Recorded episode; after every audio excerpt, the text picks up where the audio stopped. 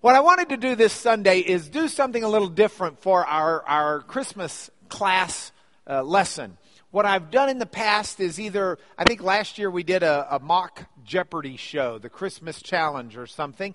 Uh, the years before we kind of did uh, Christmas in history and looked at uh, where it all developed. If you want those classes, they're all online.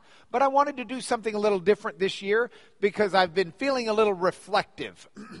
So I decided, fresh off of our Old Testament studies, perhaps this year we could do the incarnation in the Old Testament. And if we're going to do the incarnation in the Old Testament, the best way I know to do it is to uh, sort of uh, go to the chapel. Here's what I'm talking about.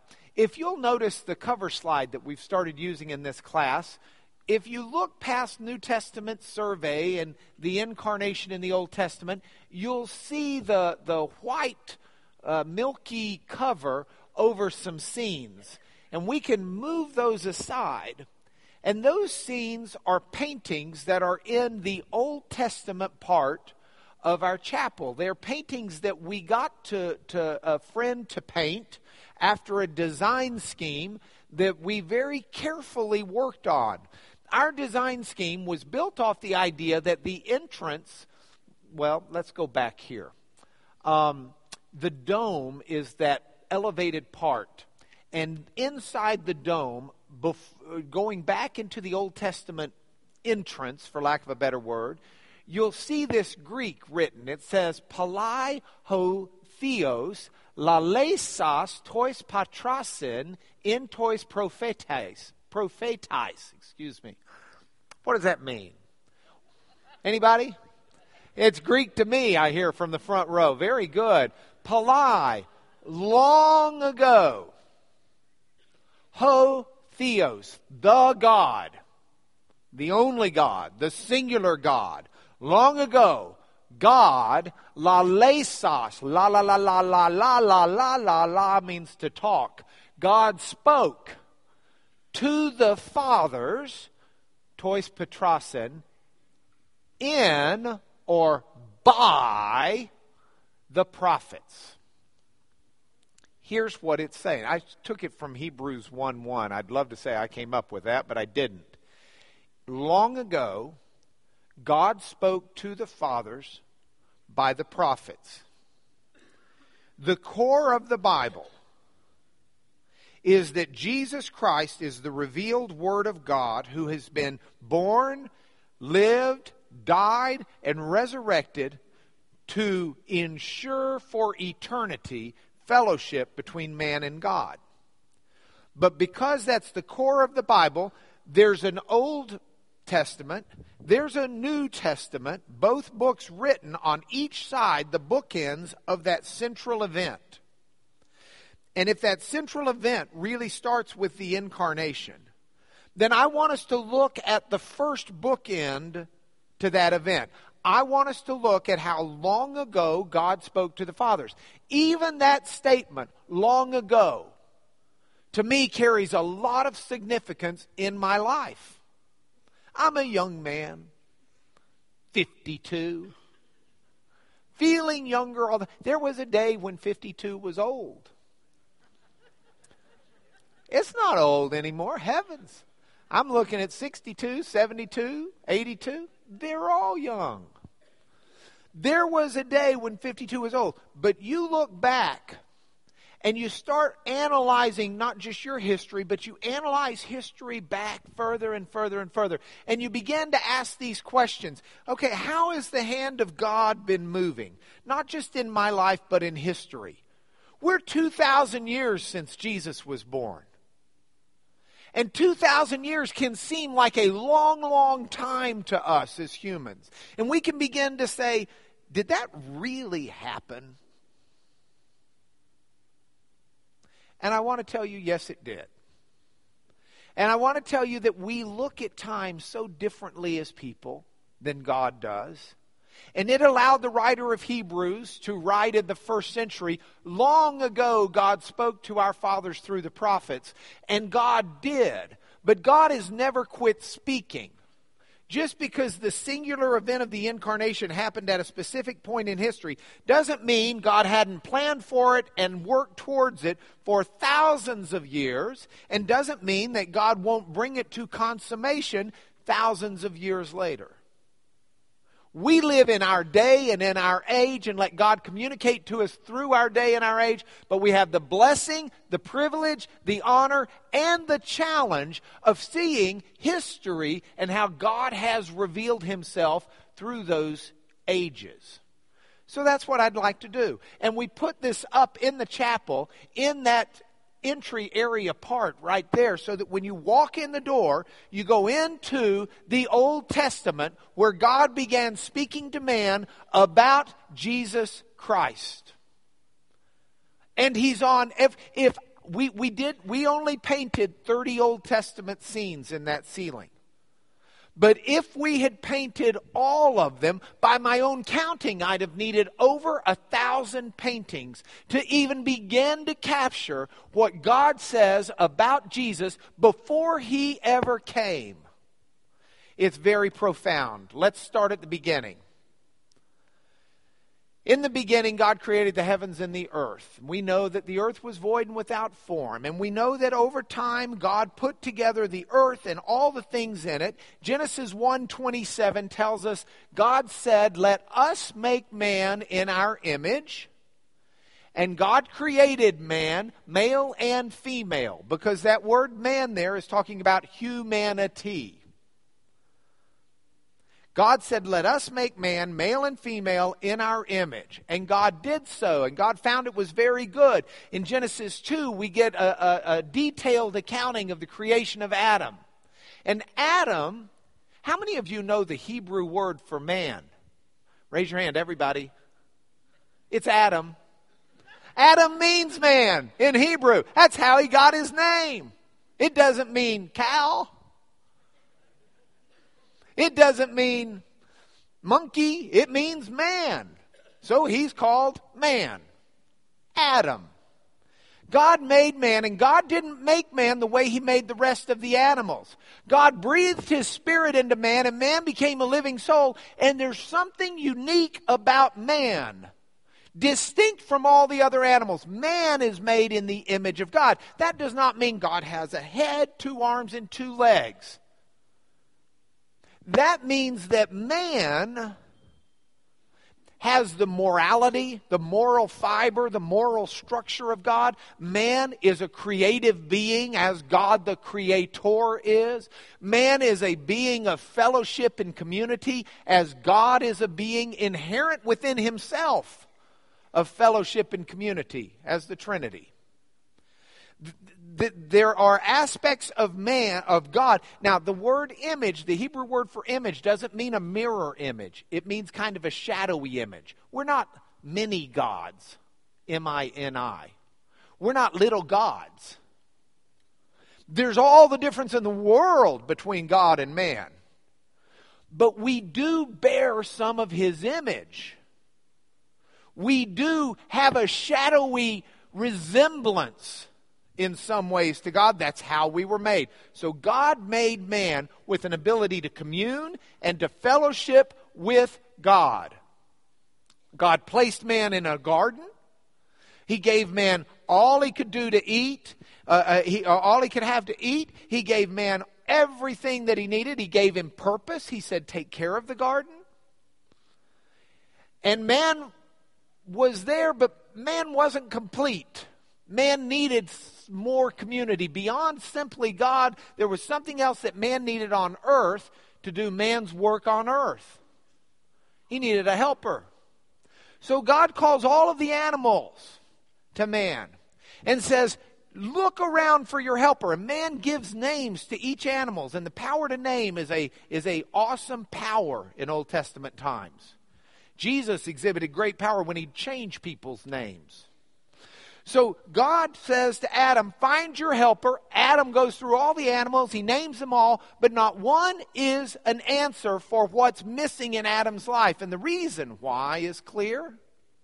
It's because man is made for fellowship with God in God's image, and nothing less than an image bearer of God can be the helpmate or the companion or the fellowship unity with Adam. So that's animals aren't the answer. So what happens? God builds the Hebrew word God forms woman from the rib of man. It's the word for build, like building a house. Causes a deep sleep to fall over Adam, and God builds woman. And when woman is is uh, Adam wakes up, what a present! You know, he wakes up, he's got woman there, and life is now really, really good. But it's it's not unlimited. Man is not God. God has set up rules around man because man is man and God is God. And so among the rules is don't eat of that tree. Now, we don't know what the tree looked like. We know that there was something alluring about it. But we've painted the fruit of the tree as teardrops because C.S. Lewis brought out that idea that, that whatever that fruit was, it may have been beautiful, but it also caused sorrow. There's a, a melancholy beauty to it. So we use teardrops, and woman, she, she is tempted by the, the evil one, and she takes of that fruit and she eats it. She sins. She gives to Adam, and Adam sins. Now, if you think about it this way, if you think about God being something that's very real, and, and uh, I, we never want to put a box around God, but the idea is that God does have defining characteristics. He is who He is. One of the things that He is is truth. One of the things He is is life. One of the things He is is uh, uh, uh light and he is a moral God. And as long as man, who's made in his image, lives in that truth and that life and that light and that morality, man can live with God. But there are things that are ungodly, are ungod. There is lie, there is death, there is darkness, and there is sin. And when man made the choice to sin, man made a very deliberate choice that left the fellowship of God. And we see it, if we go back to the PowerPoint, we see it in the paintings and we see it in the Bible when God has to curse man. God says, You have sinned, and the result of your sin is dot, dot, dot. And man is cursed. And, and, and what happens in this process is God doesn't simply curse man, but if you'll see in the painting, you can see the serpent and Adam and Eve leaving the garden with the angel protecting the gates, and, and the, the, they're sent out of the garden. They're not allowed to reapproach the tree of life. Heaven forbid we should live forever as sinful people. But they are kicked out of the garden. You'll notice in the painting the Bethlehem star.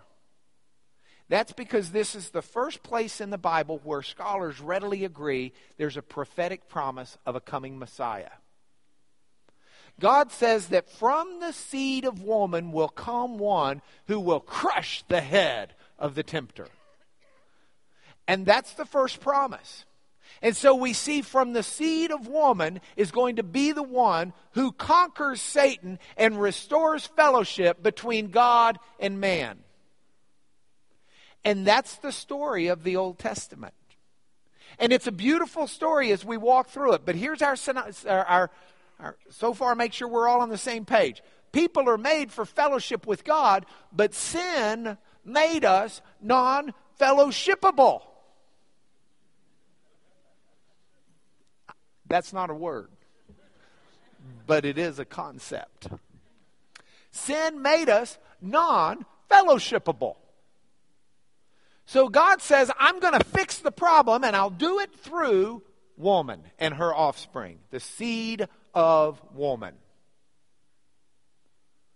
Here's the way Paul said it Therefore, just as sin came into the world through one man and death through sin, so death spread to all men because all sinned.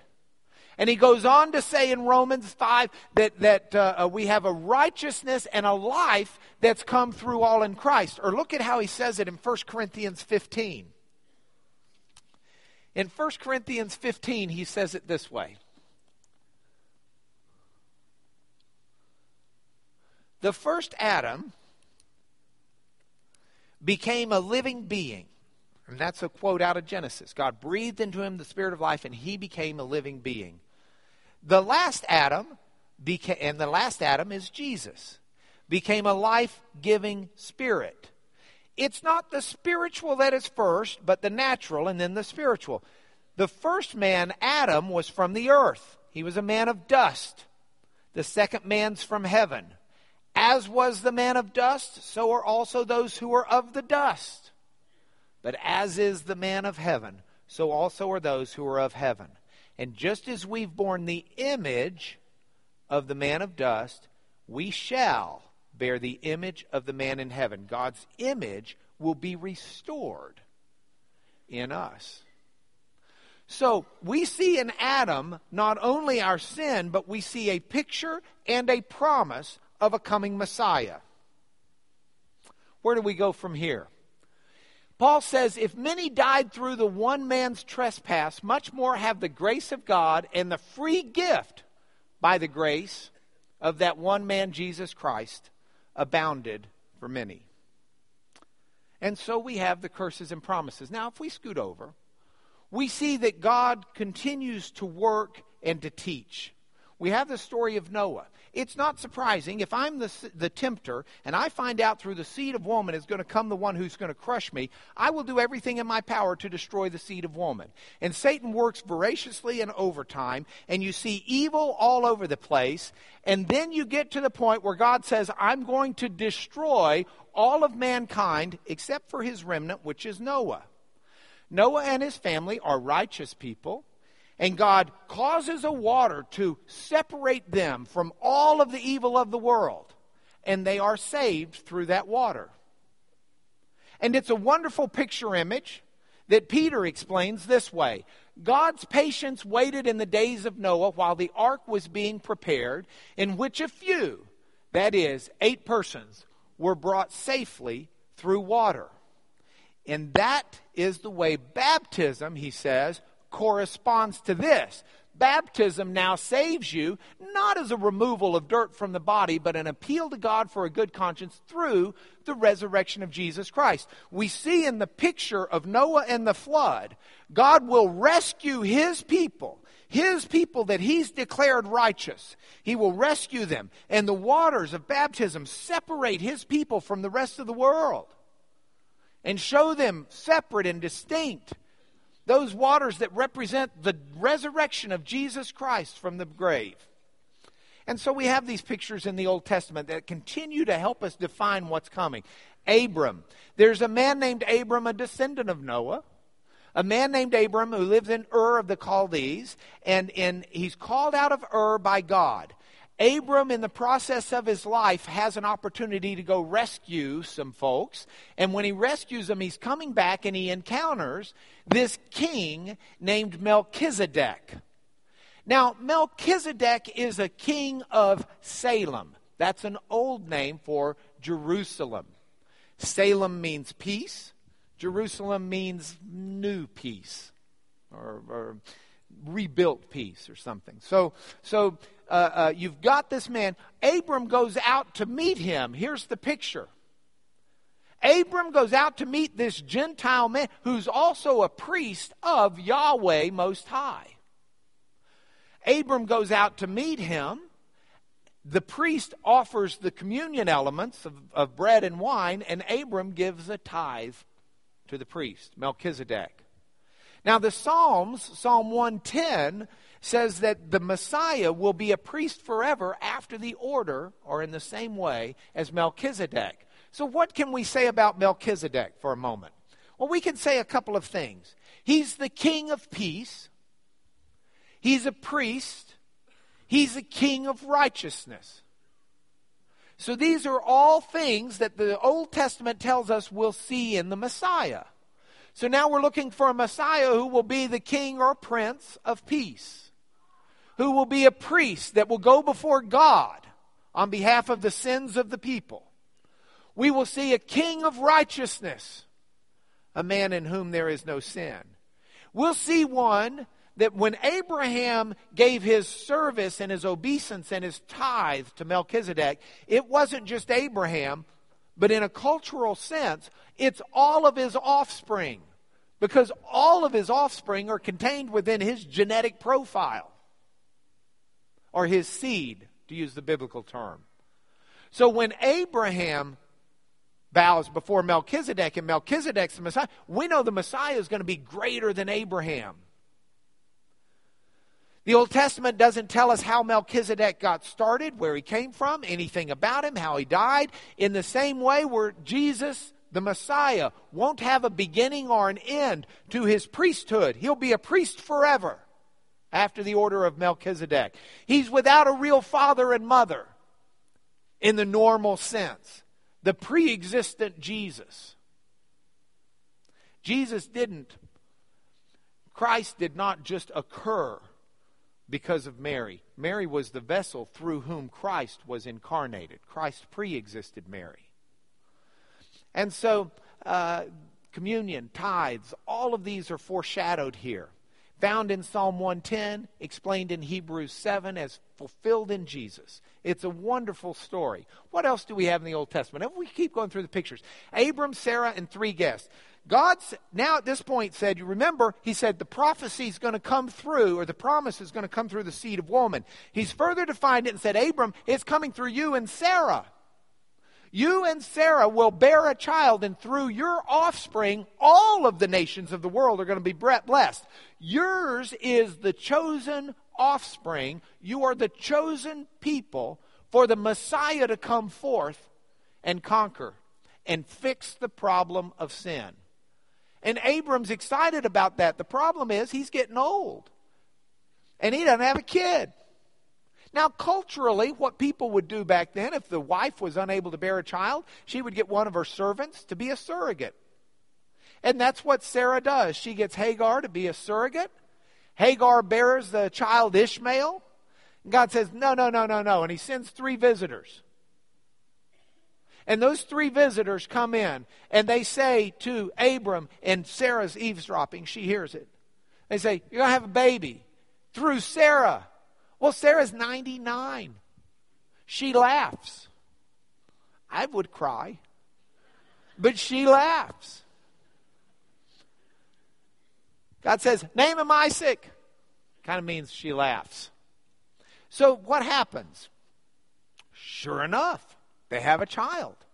Now, they had had a child legally through the surrogate, but this is a real child that God says the promise goes through. Paul says it this way it's written Abraham had two sons, one by the surrogate, the slave woman, one by a free woman. The son of the slave was born according to the flesh. The son of the woman, the free woman, Sarah, was born through promise. That's the promised child. That's the child through whom the Messiah would come. And so the, the focus, the, the prophecies start getting more specific. It's coming through Abraham, Sarah, they have their child Isaac. Now, when Isaac's growing up some and he's weaned, Abraham says, Come on, we're got to go sacrifice. And Abraham says this because God has told Abraham to go sacrifice his son Isaac. And Abraham, out of faith, does this. Goes to do this, I should say. As they're going, they, they, they take the mules, they've got the firewood, everything else. They leave the servants with the mules. They go up on Mount uh, Moriah, and, and Abraham is, is uh, carrying the wood and the son, and they've got the tinder box, and they've got the knife, and, and the son says, Okay, Dad, we've got everything but the sacrifice. Where's the sacrifice? Look at some of the words in this story. God says, Take your son, your only son, to be sacrificed. Abraham says to his son, God will provide for himself the lamb for a burnt offering. God will provide for himself. These are very prophetic statements, and they're statements that turn true. Hebrews tells us that Abraham considered that God was able even to raise Isaac from the dead. Abraham was confident that God was going to bring him the promise through Isaac. And so if God says sacrifice him, God's going to raise him from the dead. Now, God stops the sacrifice. But all of those things are foreshadowings of what is to come. There will be an only begotten Son. And it will be a son who will be sacrificed for the promise. But it will be God providing this lamb for himself. And it will be one that God is able to raise from the dead. And so the, the vision starts getting clearer through these prophecies in the Old Testament. We can keep on going. We're going to have to pick up the pace a little bit. Jacob's ladder. Isaac has two sons, Esau and Jacob. Esau comes out first, so he's supposed to be the oldest. Jacob comes out second. Jacob is not a. Um, Jacob is kind of a tricky fella.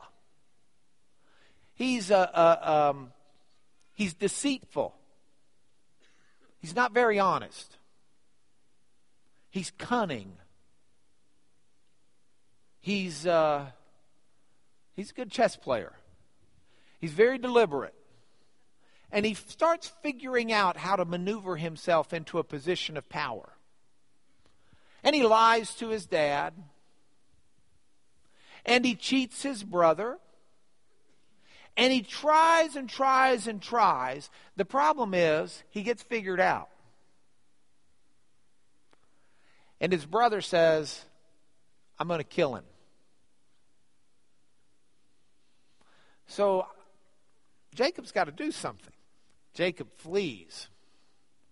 He, for all of his maneuverings, for all of his, and I'm sure he justified it in his conscience. Hey, I'm furthering the promise of God. No, it doesn't work that way. You don't further the promise of God by doing wrong. And so Jacob has to flee. And while he's running to keep himself from getting killed by his brother, he stops. And he stops in this place and he lays down and he goes to sleep. And while he's sleeping, he has a dream. And in the dream, there's this stairway.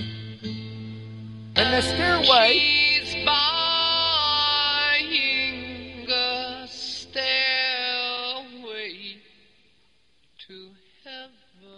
Yes, that's it. There's a stairway to heaven.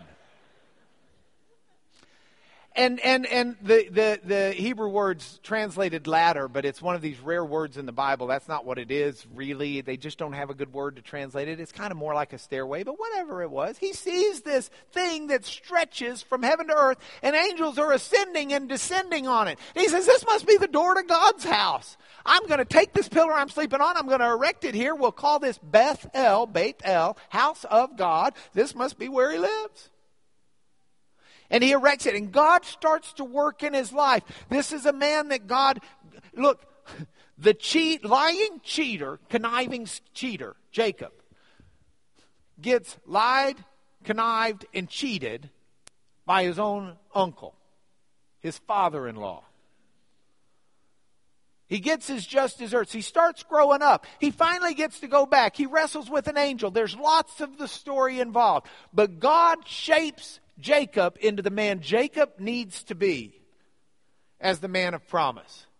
But even in this, Jacob thought, remember, God spoke long ago to our fathers. He spoke of Jesus to the fathers through the prophets. Here's one of the fathers who has this dream. What's the real staircase that connects heaven to earth? What is the real door that enables men and God to fellowship and commune? It's no simple wooden ladder or stone staircase.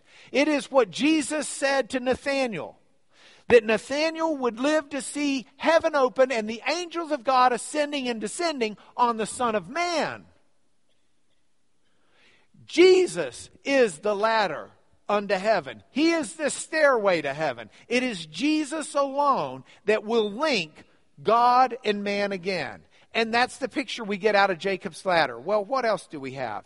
We move to Exodus and we get Israel in bondage in Exodus. And the entire Moses story is laden with symbolism of the bondage that we have with sin. We have this bondage relationship with sin where sin is our master and plays the tune and commands we dance. And that's a sin that just by law of, of, of God leads nowhere but to death. It's what J.B. Phillips called the vicious spiral of sin because it's a vortex that you're caught in and you can't escape from. And God's people for 430 years are in Egypt. 430 years. Think of it this way. If you didn't have a very clear message from God for 430 years, would you begin to doubt whether He was there and what He was doing? We lose track of that because it's a couple of verses in the Bible. But 430 years is a long time to go. But God had not fallen asleep and he had not forgotten his promise. He's going to do it the way he said he's going to do it, and he's going to do it when he says he's going to do it. So Israel's in bondage. Moses, see, the Israelites are breeding like rabbits. So the Pharaoh says, We got to do something about it. Let's just kill all the boys. Kill the boy infants, don't let them live, and everything will be fine. So this woman has a boy. He's going to get killed. What does she do? She builds a little basket for him, an ark, and puts him in it, puts it in the Nile. Pharaoh's daughter fishes him out of the Nile. Says, Baby, cool, got one. Needs a nurse, wet nurse. Uh, where's a Hebrew woman who could be a wet nurse? Uh, my mom can. Who's your mom? Uh, the baby's mom. Oh, okay, sounds good. Well, I didn't say that, but. So Moses' mother gets to nurse Moses. Moses grows up in Pharaoh's house, learning how to read, learning how to write, learning how to build, learning military strategy, learning all the things he would need to know to lead God's people, learning laws, learning culture. He learns everything, but he grows up with a heart for his country, uh, for his people, for his family. And so when he sees an Egyptian beating a Hebrew slave, Moses goes crazy and he kills the Egyptian. Then a couple of Hebrew slaves rat him out. And so now Moses is on the run from Pharaoh. He goes out into the wilderness. And while he's in the wilderness, he finds this wonderful young lady. He marries her. And Moses is going to think, he thinks, live out his days as a shepherd in the wilderness. But he's on this mountain of Sinai when he sees a bush that's burning but not being consumed. He goes over to it. And he hears this voice Take your shoes off. You're on holy ground. I want you to go back, and I've heard the cries of my people. I'm, it's time. It's time. Go tell Pharaoh to let my people go. Moses says, We got two problems. Number one, I can't do this. And number two, everybody's going to want to know who you are. And God says, My name is Yahweh. We think, we don't know how it's pronounced because it's not something that the Jews would pronounce. There's a, a, Hebrew guy named Anson Rainey who said when he gets to heaven, the first thing he's going to do is ask God, uh, So, how do you say your name? Um, I don't know if he will or not, but um, uh, God, God says, Moses, I am who I am. You tell him Yahweh the God of their fathers, the God of Abraham, Isaac, and Jacob, the God who made the promise, who's going to fix all of this through the seed of Abraham, Isaac, and Jacob. You go tell them that God. And Moses whines, Oh, I can't do it. God says, I'll do it through your staff then instead of you. Don't worry about it. Staff as in his stick, not his, uh, you know, I, I don't know that he rolled deep, but not his, you know, entourage. His. Anyway, God sends him back. So he goes back. Well, it's this yes, no, yes, no, yes, no thing with Pharaoh about letting the people go as God would continue to curse, curse, curse, curse, curse until the tenth and final curse, where God says, I'm going to kill the firstborn of everybody in Egypt. Death will come, but not to God's chosen people if God's chosen people will do what God tells them to do. What does God tell them to do? Now, think about this as a Christian and what we know now. They didn't know this, But think about it.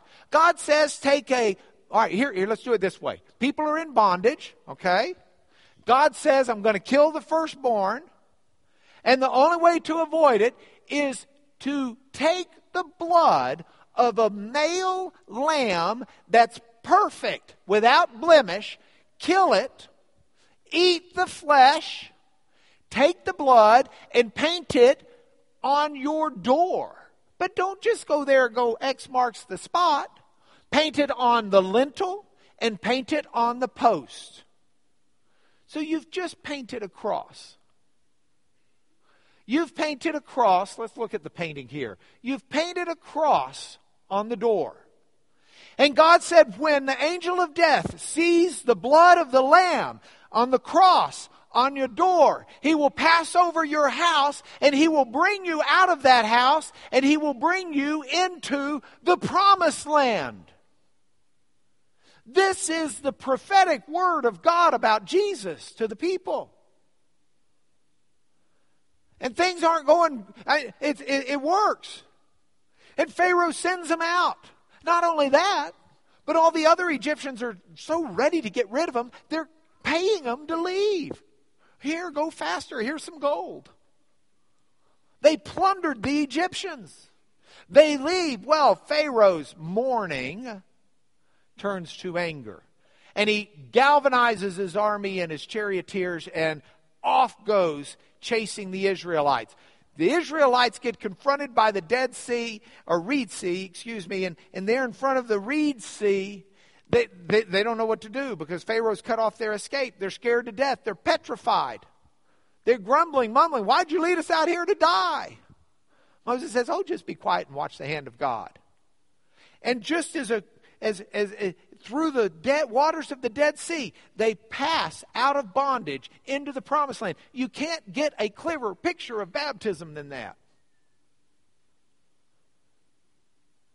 And so they pass into the wilderness. Now, what happens when they get into the wilderness? Well, they're not fit for it. So they need bread every day. Who provides the bread? God does. Who provides the water? God does. And Jesus says that I am the bread of life, that I am the living water. All of those, the sustenance of people in their journey on this world into the promised land of God is a journey sustained daily through nourishment by Jesus. Without Jesus, nobody makes it. And Jesus is needed every day. They didn't like get manna for a year, they got manna daily. Jesus is our daily bread. Give us this day our daily bread. And that's what we have. God tells Moses, He says, Build a tabernacle. I want you to build it exactly like this. It's extremely important. You get all of the details right. So, for example, the tabernacle's got the courts, but it's got a holy place where the priests will serve. And then there's this holy of holies, the Kadosh of the Kadosh, the, the, the holiest of holies an inner place where it's so holy, only the high priest can go. He only goes in on a certain day of the year to atone for the sins of the people. It's separated by a curtain from the holiest, uh, from the holy places. So you've got this holiest of holies, and in it is a chest or an ark. You call it either one.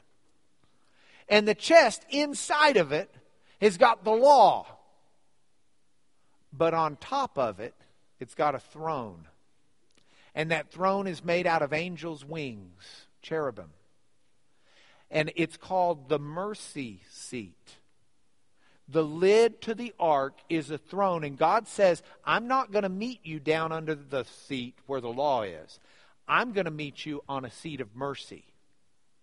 And it's on that seat of mercy that once a year the high priest would come in with the atoning sacrifice for the people and put the blood on the mercy seat because that's where the blood of the Lamb is. And that's the requirement where God will meet his people. There's a Greek word, hilasterion. It means propitiation. It's also the word used to translate mercy seat in the Septuagint, the Greek Old Testament. And so here it is. God says, You build it just like this because this is important. It's important that the people have this picture. Because this is what, this is the promise. I'm not just telling you it's coming through the seed of Abraham, I'm telling you how it's coming.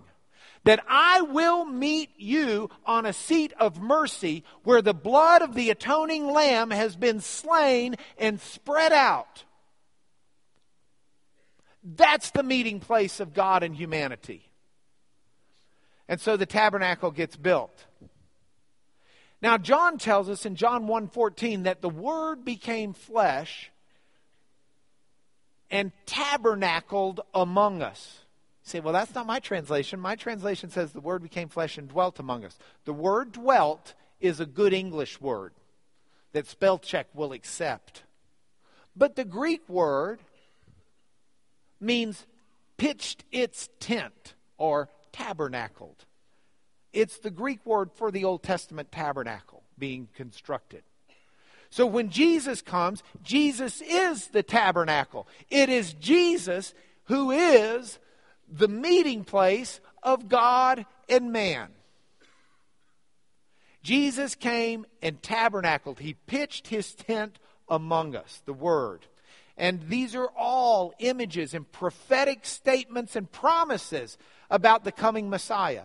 Now, the law is there. The law serves a purpose. Moses goes up on the mountains, he gets Ten Commandments, but he gets even more law than that. The law helps govern society and structure society and it helps people know what to do. But Paul points out very pointedly in Galatians that the law was also our guardian until Christ came. The law was our custodian. The Greek word for that uh, the, is is a, a tutor the law was what taught us our manners and took us to Jesus. The law is, is, is important. It's the law. How do you know who Jesus is? One way you know is he's the one who kept the law perfectly. How do you know you need Jesus? How do you know you're a sinner? Because the law shows you you're a sinner. If you know what God requires and you don't do it yourself, you need Jesus. That's what Jesus told the rich young ruler. He says, What do I need to do? What do I need to do to be saved? You tell me what I can do to be saved. God says, Oh, just keep the law, be perfect. Got it? Go. He says, Well, I've already done that. And if I were Jesus, I'd have just laughed at him and said, You're an idiot. But Jesus has tact. Jesus says, Oh, good. You, you keep the law perfectly. That's fantastic. Go sell everything you've got and give it to the poor, i.e., go love your neighbor as yourself. And man goes away sorrowful because he's got a lot and he doesn't keep the law. What he should have done is gone to Jesus and not said, What do I need to do to have eternal life? Instead, he should have said, Jesus, can you help me? I can't get there. I need you. Explain it to me. Well, the law comes. Ultimately, the people of Israel get brought into the promised land, and the promised land is delivered to them. Now, that doesn't mean that they don't have a role in it. That doesn't mean they're not involved. They're told to do what God tells them to do. They march around Jericho seven times, seven days. They blow the horns and the wall comes down. The people have a role in it. God makes clear what their role is, but it's God who brings them into the promised land. The God who is leading them every step along the way. A cloud of, of uh, uh, fire by night and a cloud by day. A pillar of fire by night and a pillar of cloud by day. God led them every step of the way. Oh, there's a period of disobedience. There's the wilderness wanderings. We don't have time for that. We got to keep going. I want to get to the, the, the third set of vignettes. So after they take over the promised land, they live under judges. They don't really have a king. God's supposed to be their king. But there are judges. And they live tribally. And there is a small, small, small, small, little, little, little town I'm talking a couple hundred people. Very, very, very, very, very small. Called Bethlehem. It's not the kind of town anybody really would have heard of. It's nothing. It's not like Lubbock. I mean, it's not the hub of the plains. It's just it's just a small little place like Amarillo, and and nobody's really. It's it's just insignificant. But there's a marvelous story that happens there. There's a woman named Naomi who's married to a man whose name means my God is king, Elimelech. And Elimelech and, and Naomi have two sons, and a famine hits the land. So they leave the mountainous area and they go east to Moab. And while there, the two sons marry Moabite women. Tisk, tisk. Not really supposed to do that, but it looks like those Moabite women, at least one of them, was converted. She was a Jewish Moabite woman. She believed in Yahweh. Well, Elimelech, Naomi's husband, and both of the fellas, sons, died leaving Naomi and her two daughter in laws. She tells the daughter in laws, Y'all go marry your own men in your own place. I'm going to head back home. I got to go back home. I'm going back to Bethlehem. And one of the daughters in law says, I love you. I'm sorry. Uh, may life be good to you. But the other one, Ruth, says, Oh, don't urge me to go. Wherever you go, that's where you'll find me. Your people, they'll be my people. Your God, he'll be my God. Where you are die and buried, that's where I'll be buried and Ruth goes back. So they get back there, and now all of a sudden, something's got to be done with Ruth. So what are they going to do? Well, Ruth finds this fellow named Boaz who's a rich landowner, and she starts gathering wheat in his field. And Boaz happens to be a relative who's in a position to be able to buy back the land and redeem it, and as part of that, marry Ruth. It's a delightful love story. I don't have time to go into detail with it. Dale Hearn taught a class on it, and here you can listen to it on the internet. It's, it's great. But the bottom line is, is Ruth and Boaz ultimately get married. And they have a kid. And that kid has another kid, a grandson named Jesse. And Jesse has a son named David. And David is the shepherd boy who grows up to be king. And now God gets more specific. And he says, This promise that's coming through Abraham, through Isaac, through Jacob, this promise of the sacrifice, this son that I'm going to sacrifice for the people, this blood that's going to be on the mercy seat, this propitiation for sin, the penalty that's paid for the sin of people, it's going to come through David. And this man is going to be king forever. This man who's going to be a priest who's going to be a prince of peace. This man will also be a king forever and sit on David's throne till the end of days, past the end of days. So we have that. And Jesus is the man. He says, I am the good shepherd, and I will lay down my life for the sheep, because that's what he does. Well, David dies, but his son Solomon gets the next promise. Solomon's the one who builds the temple. They're no longer using the pack it up tent tabernacle. They build a temple, and it's built a little bit differently than the tabernacle, but it does retain the Holy of Holies separated from the holy place. It does retain the ark, the chest of the covenant. It does retain the temple sacrifices, the sacrifices that were set up. And all of this is done because that's the place where God is going to meet the people. Now, don't get me wrong, God's not trapped there. As Solomon says, you don't really live here. But it's the kind of thing where, like Paul says later, your body is a temple of the Holy Spirit within you. God meets right there. And we have this image of what it means. Well, while the kings, good kings come, good kings go, bad kings come, bad kings go, God continues to speak through the prophets. He's got the prophet Elijah. Elijah performs miracles. He raises the dead. But Elijah pronounces judgment and the coming Messiah. It's Elijah who Malachi 4 says will return. Behold, I will send you Elijah the prophet before the great and awesome day of Yahweh comes. Jesus says that was John the Baptist. John the Baptist came as Elijah, doing, doing God's bidding to, to announce and declare judgment upon sin, repentance, just as the ministry of Elijah did. There's more you can read about the baptism of Naaman in the Jordan, which precedes the baptism of John the Baptist as well. Something special about this water, Naaman says. Why should I dip in it seven times to be cured of my leprosy? And the response is because God said to. And he does. And he is. Then there's this story of Jonah, a most unusual story. What's it doing in there? Jonah's told to go evangelize the Gentiles. He don't want to do that. So what happens? Before he evangelizes the Gentiles, he gets thrown overboard, swallowed by a big fish, where he stays three days and three nights before he gets puked out onto the land. Sorry, that's probably not a church word. Before he's uh, regurgitated out onto the land. Now, if you read the Hebrew, they're using words about death. He descended to Sheol. He was dead for three days and three nights, in a sense. What does that have to do with anything in the Old Testament? What sense does that even make in the Old Testament ideas? Do you really think the Hebrews were real excited about evangelizing the Assyrians who wiped out 10 tribes of northern Israel?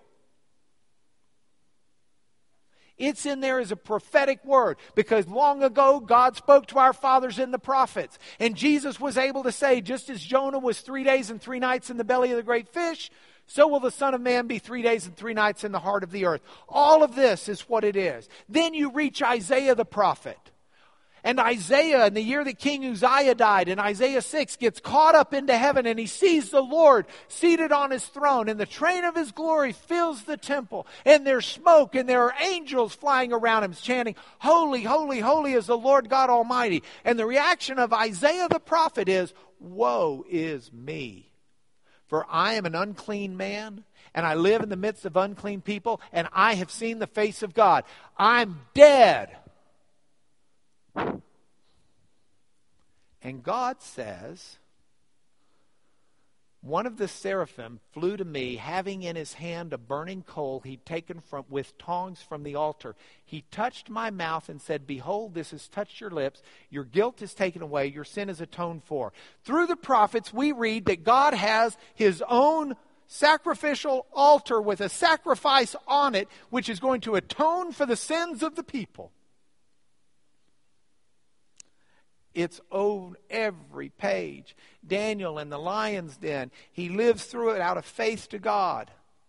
And God uses Daniel to talk about the coming of the Son of Man who will be seated at the right hand of the Almighty and will come with the angels in glory and whose kingdom will be an everlasting kingdom and his dominion will never end. And you get these words of prophecy over and over and over. And you get to Isaiah chapter 53, uh, uh, Ezekiel, Valley of Dry Bones. We're running out of time. Isaiah chapter 53. And in Isaiah chapter 53, you read one of the most profound statements about Jesus. When I was in high school, a Jewish fella uh, who was really struggling with uh, uh, whether or not to accept the Lord. I had a friend who, who was, was relating this story to me. And he said, You know, and so I read him from Isaiah 53. And I said, How did it go over? And he said, Well, I read Isaiah 53. And he said, Well, I don't believe any of that. I've told you, I only believe the Old Testament. And he said, and, and, I said, what? He says, yeah, he didn't, I didn't tell him I was reading from the Old Testament. He just thought I was reading from the New Testament because it so clearly reads about Jesus. I mean, I'm not talking, hey, that could be about Jesus. You can't read Isaiah 53 and think it's anything other than Jesus unless you're doing Olympic somersaults in your brain. You've, the gymnastics to get around that being around Jesus are, are, are, are, are Olympic quality. I mean, it talks about the suffering servant who will who, who's not beautiful by man's standards, but who will take on the sins of the world and like a lamb will be led to the slaughter, but won't fight against it, won't shout out against it. And by his stripes will be healed, and by his iniquities will be made whole. And he will be the sacrifice that God has to fix the problem. And he'll be a servant. And that's the kind of king he's going to be. And that's the kind of priest he's going to be. Is it any wonder that when we put those images together, that what we're left with is a Messiah who comes. And when he comes, he comes meek and lowly in an animal's manger. Born where he was going to be born. A child of Bethlehem, David's ancestry town, linked up to every prophecy there is. It's an amazing incarnation story that's in the Old Testament. And I hope during this season you'll have a chance to share that with someone. Would you pray with me? Lord, thank you so much. Thank you so much for loving us enough to fix the problem. Problem is too mild a word to bridge heaven and earth, to redeem in love your people so that we can live and serve in your kingdom, worshiping you in fellowship together through eternity. We are eternally grateful through the blood of Jesus. Amen.